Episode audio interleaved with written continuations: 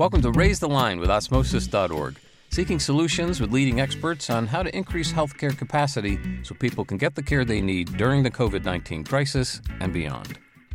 Hi, I'm Shiv Gaglani.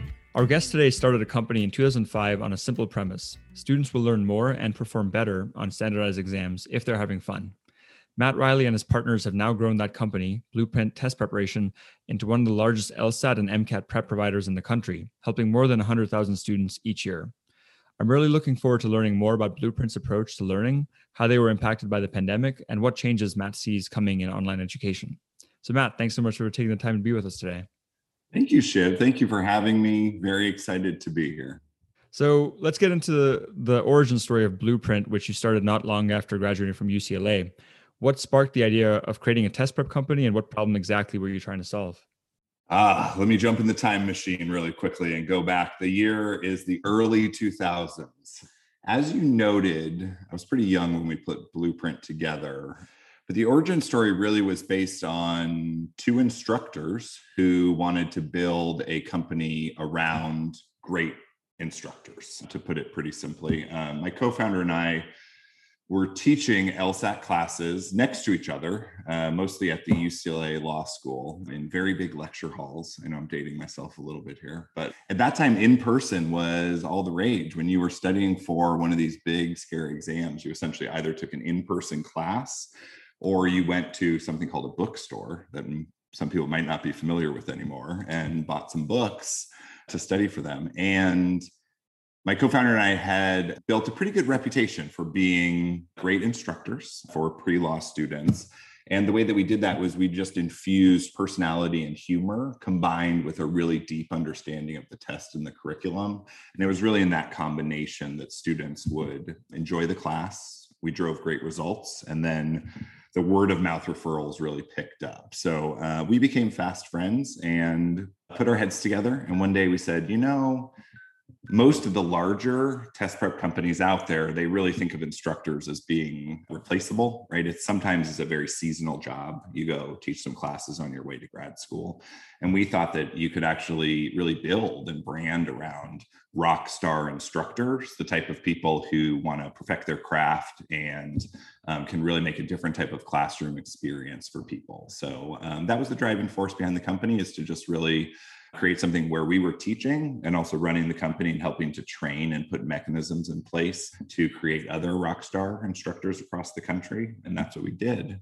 The other problem that we were trying to solve, which is still something that I think about a lot today, is standardized testing. You might not be surprised to hear this.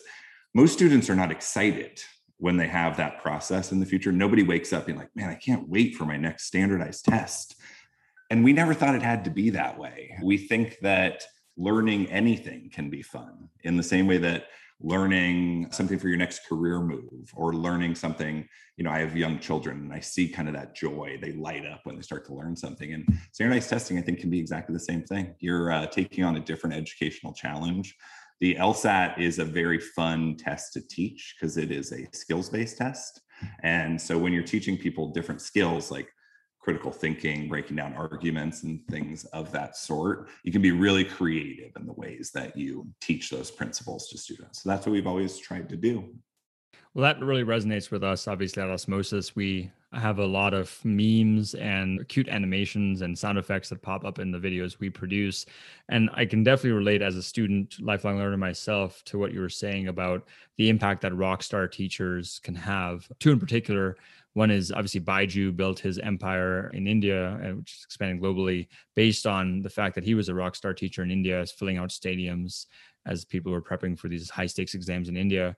And the second is my computer science professor in college. His name's David Malan. He started CS50, which is now Harvard X50, awesome professor, made it tons of fun, and took a class that had declining enrollments for many years, and like totally made it made it the most popular class at Harvard. Obviously, there are macro reasons why people want to go into computer science, but he was similar to you, used humor and and analogies and whatnot to make it fun. So, tell us about kind of the growth curve of Blueprint Test Prep, especially like when you started going from LSAT and getting into MCAT. So, first, I want to echo what you say. I think every student has instructors and professors in their life that they can point to as just the the rock stars who actually helped them learn more. Yeah the evolution has been really interesting. So i would say the two big changes in the company is first we obviously pivoted from a predominantly in person business to now solely online business. But that was a transformation that happened over a number of years. And the interesting challenge that that put in front of us was how do you take that same that same feel, that same vibe of a lively classroom experience and recreate that in the online learning environment? Um, so that's something that we've really focused on for the last decade or so. And then we acquired a company who had built a really good reputation for having good MCAT content back in 2018. So that was my introduction to the world of, other than I myself was a pre med for one quarter at UCLA, but then I put that to the side for a number of years, but was reintroduced to the world of pre-meds and the MCAT through that acquisition back in 2018. So now in the same vein, we've tried to take a lot of those same principles that made Blueprint successful originally and said, how do we adjust this and make a really great learning experience for MCAT students? Got it. That makes a lot of sense. I mean, you've sort of seen how law school admissions and med school admissions have changed over the past decade, or I mean, maybe MCAT a little more recently. As you probably are aware, during the pandemic, the number of med school applications went up by about 20% year over year. Some are calling it the Fauci effect. I'd love your take on how admissions have changed over the years you've been involved, because even in law school, there was a time when people were saying, you know, a lot of the the initial stuff that uh, people who join law firms would do would be automated away. And so law school admissions was really declining. And I don't know how that impacted LSAT. But what are you seeing? What have you seen? And what are some of your takeaways over the next coming years focused on law school and med school admissions? As well as are there other tests that you guys think you'll be getting into based on how the market's changing? Yeah, definitely. So it's been a very interesting year. And I won't even go back. For the last decade, there's been a lot of trends, but really everything as so much of the world has been accelerated um, in the last 12 to 18 months. Uh, as you noted, there was a pretty big increase in number of med school applicants. We actually saw similar increases for law school applicants. Business schools reported the same thing. So part of that, there's a few explanations and a few drivers for it. One of it is grad school applications tend to be countercyclical with the greater economy. So that's the part that's not surprising, right? Which is when there's economic uncertainty out there, people say, Hey, I'm not so sure about entering the job market right now. So, what I want to do is invest in myself, you know, and go back to school, which I think is a healthy impact, or at least one of the healthy consequences of when there are uh, not as great economic times. But last year, as you noted, was very interesting because the increases were more than you would even normally expect. You highlighted the Fauci effect. On the law school side, we refer to the RBG effect, which happened last year as well.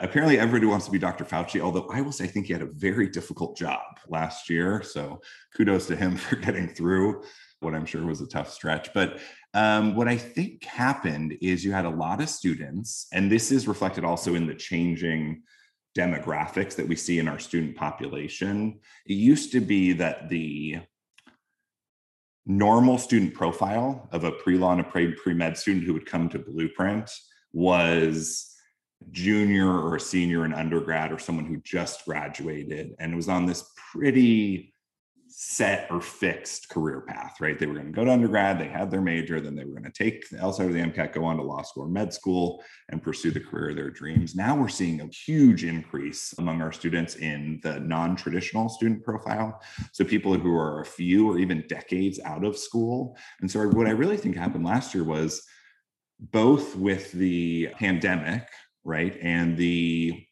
realization, if you will, of society of the role, the true nature of being a healthcare worker and the heroes that these people are and nothing put that in a spotlight like people showing up in the middle of a pandemic to help everyone. Um, and then actually on the legal side of our business you had all of the turmoil last summer around racism and social injustice and everything else and i think that's put a spotlight on the fact that lawyers play this really important part in driving social change, right? It might not be the glamorous part of it, but when you want to actually change the mechanisms that drive society, lawyers are working behind the scenes to do a lot of that stuff.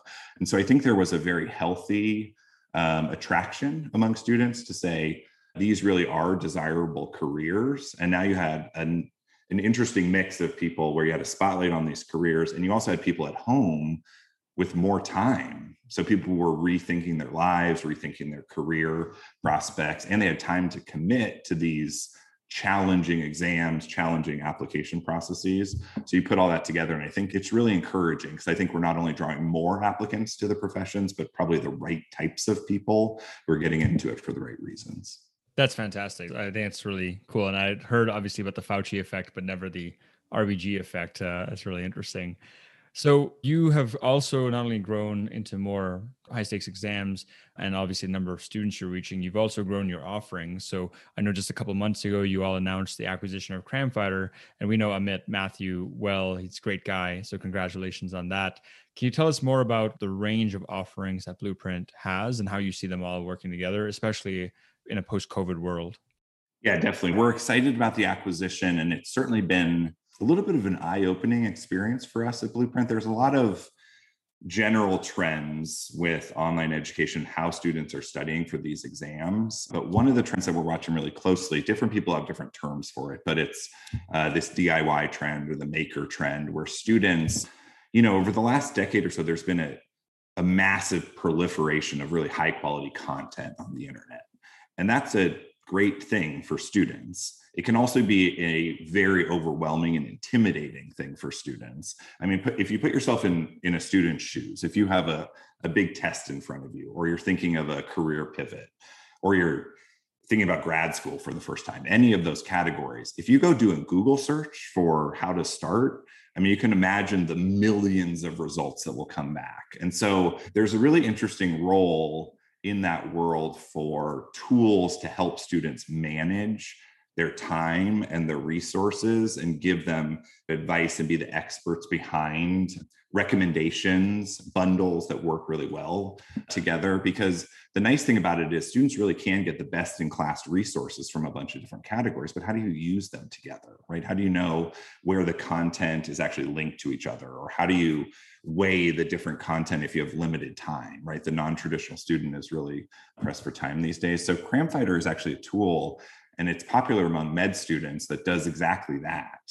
There is no content provided by the platform, but it helps you manage the different resources that you might be using to study for one of these tests. And we're really thinking of it as a way that we can both expand our life cycle with aspiring physicians, right? So they to use some of our services when they're getting ready for the test. But then also we build that trusting relationship as they head off to med school. And we're also kind of thinking of it as bringing the best of the two worlds together. So on the MCAT side, we have a really popular study planning tool already. And this gets to the different ways students are studying, right? When you don't have the structure and the accountability of a classroom and an instructor in front of you telling you you have to do your homework and you have to show up Tuesday and Thursday nights for class, just planning out your studies and knowing how and when and what you're supposed to be doing is even more important.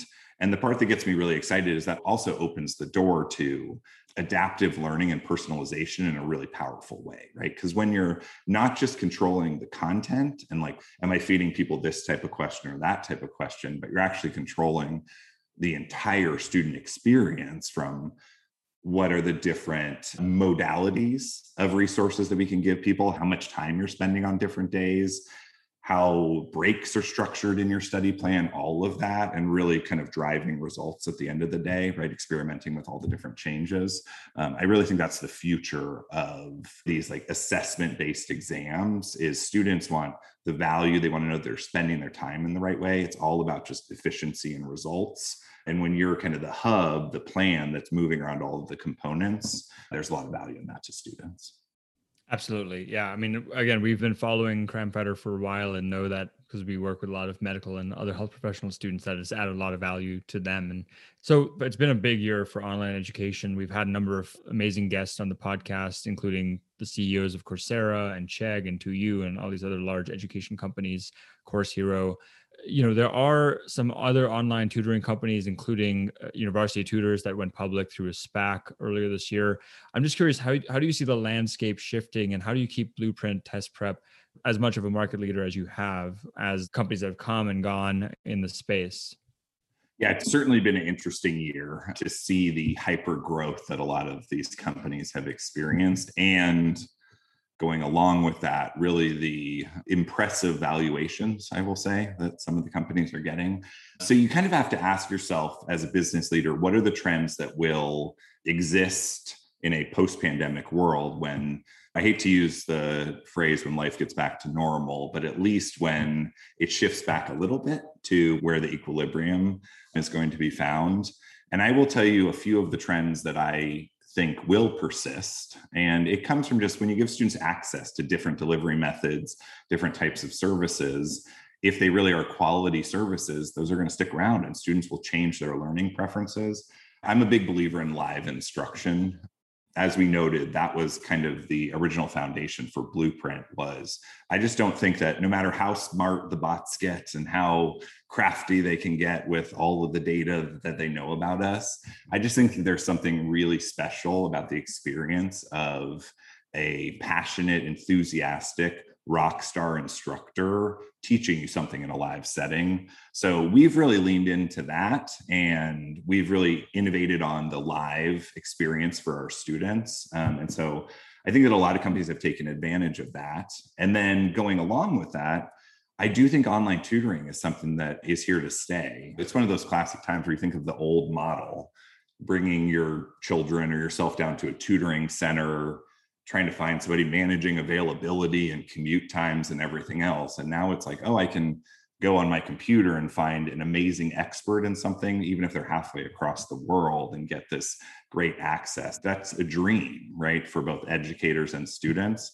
So I think the success of the companies that you noted is really a testament to that. But also, um, we're kind of leaning into it and seeing like well what are the new and different expectations that our students will have in this different world but i would say leaning into that live learning a really great differentiated live learning experience and really accessible tutoring options for students are definitely things that we're looking at closely Awesome. That's really great. And, you know, a couple years ago, I wrote an article uh, about the problem with board exams, mostly USMLE, like med school exams when you're in med school, and how to solve it. And, you know, made the point that these high stakes exams play two roles. One is they want to make sure that there's a national objective metric across which all students are compared for entry into, in our case, residency.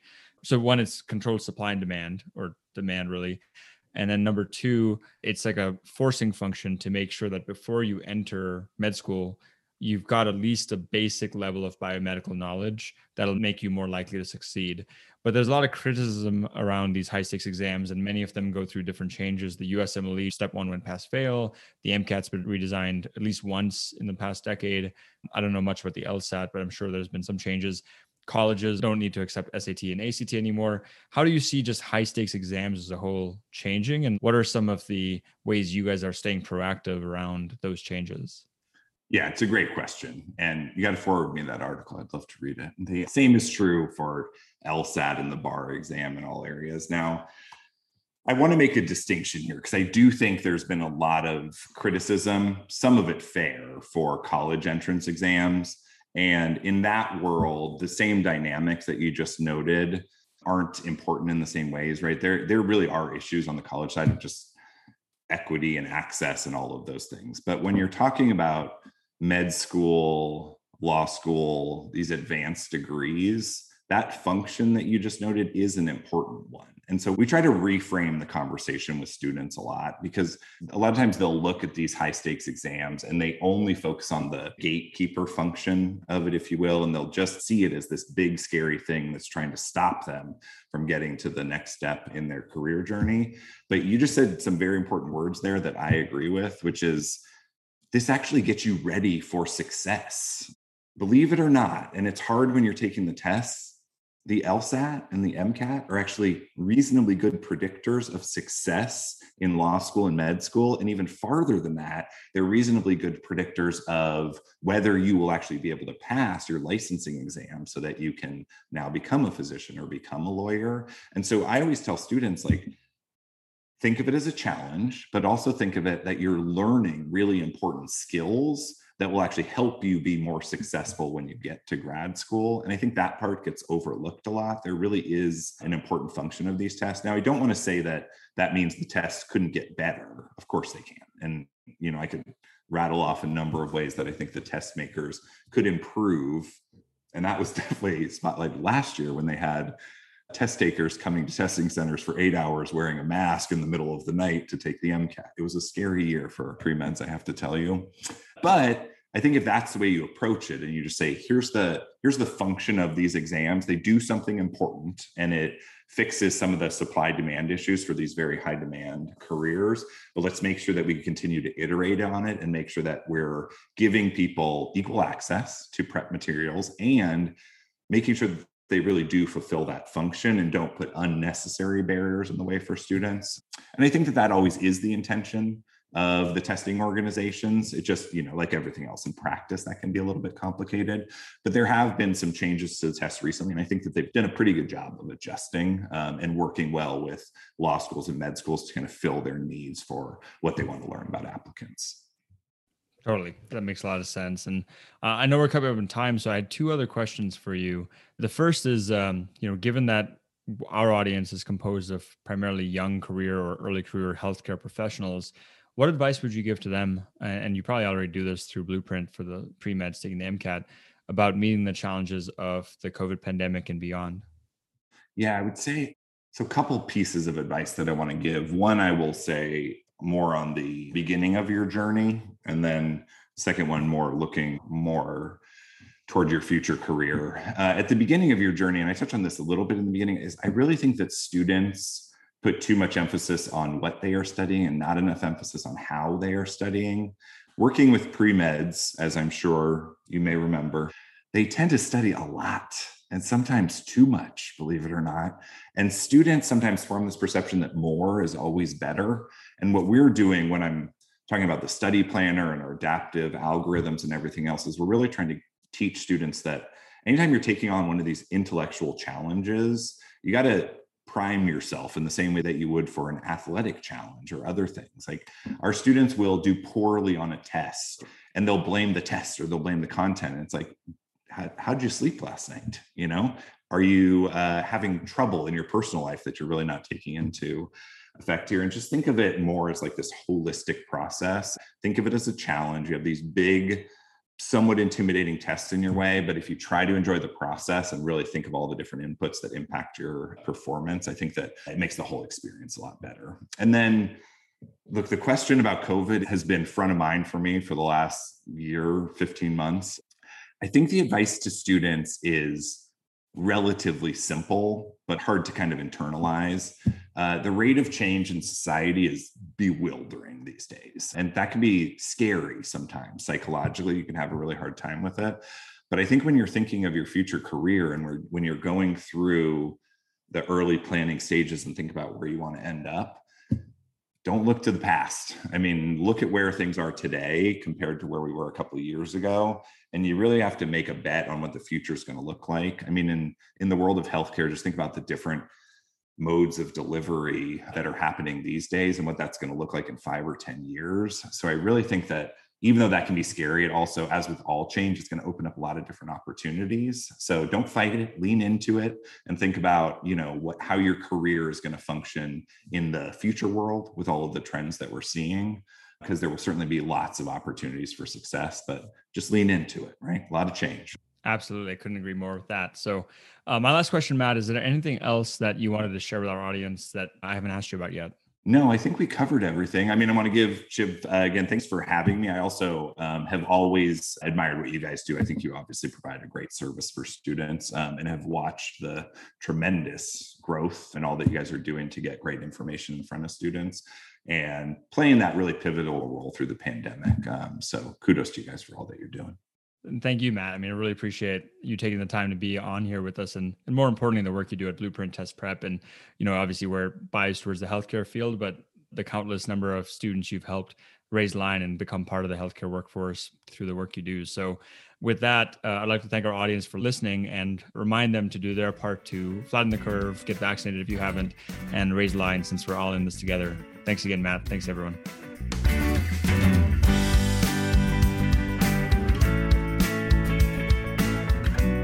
For more information on how you can help raise the line and flatten the curve, go to osmosis.org slash COVID-19. If you like this podcast, please share it on your social channels.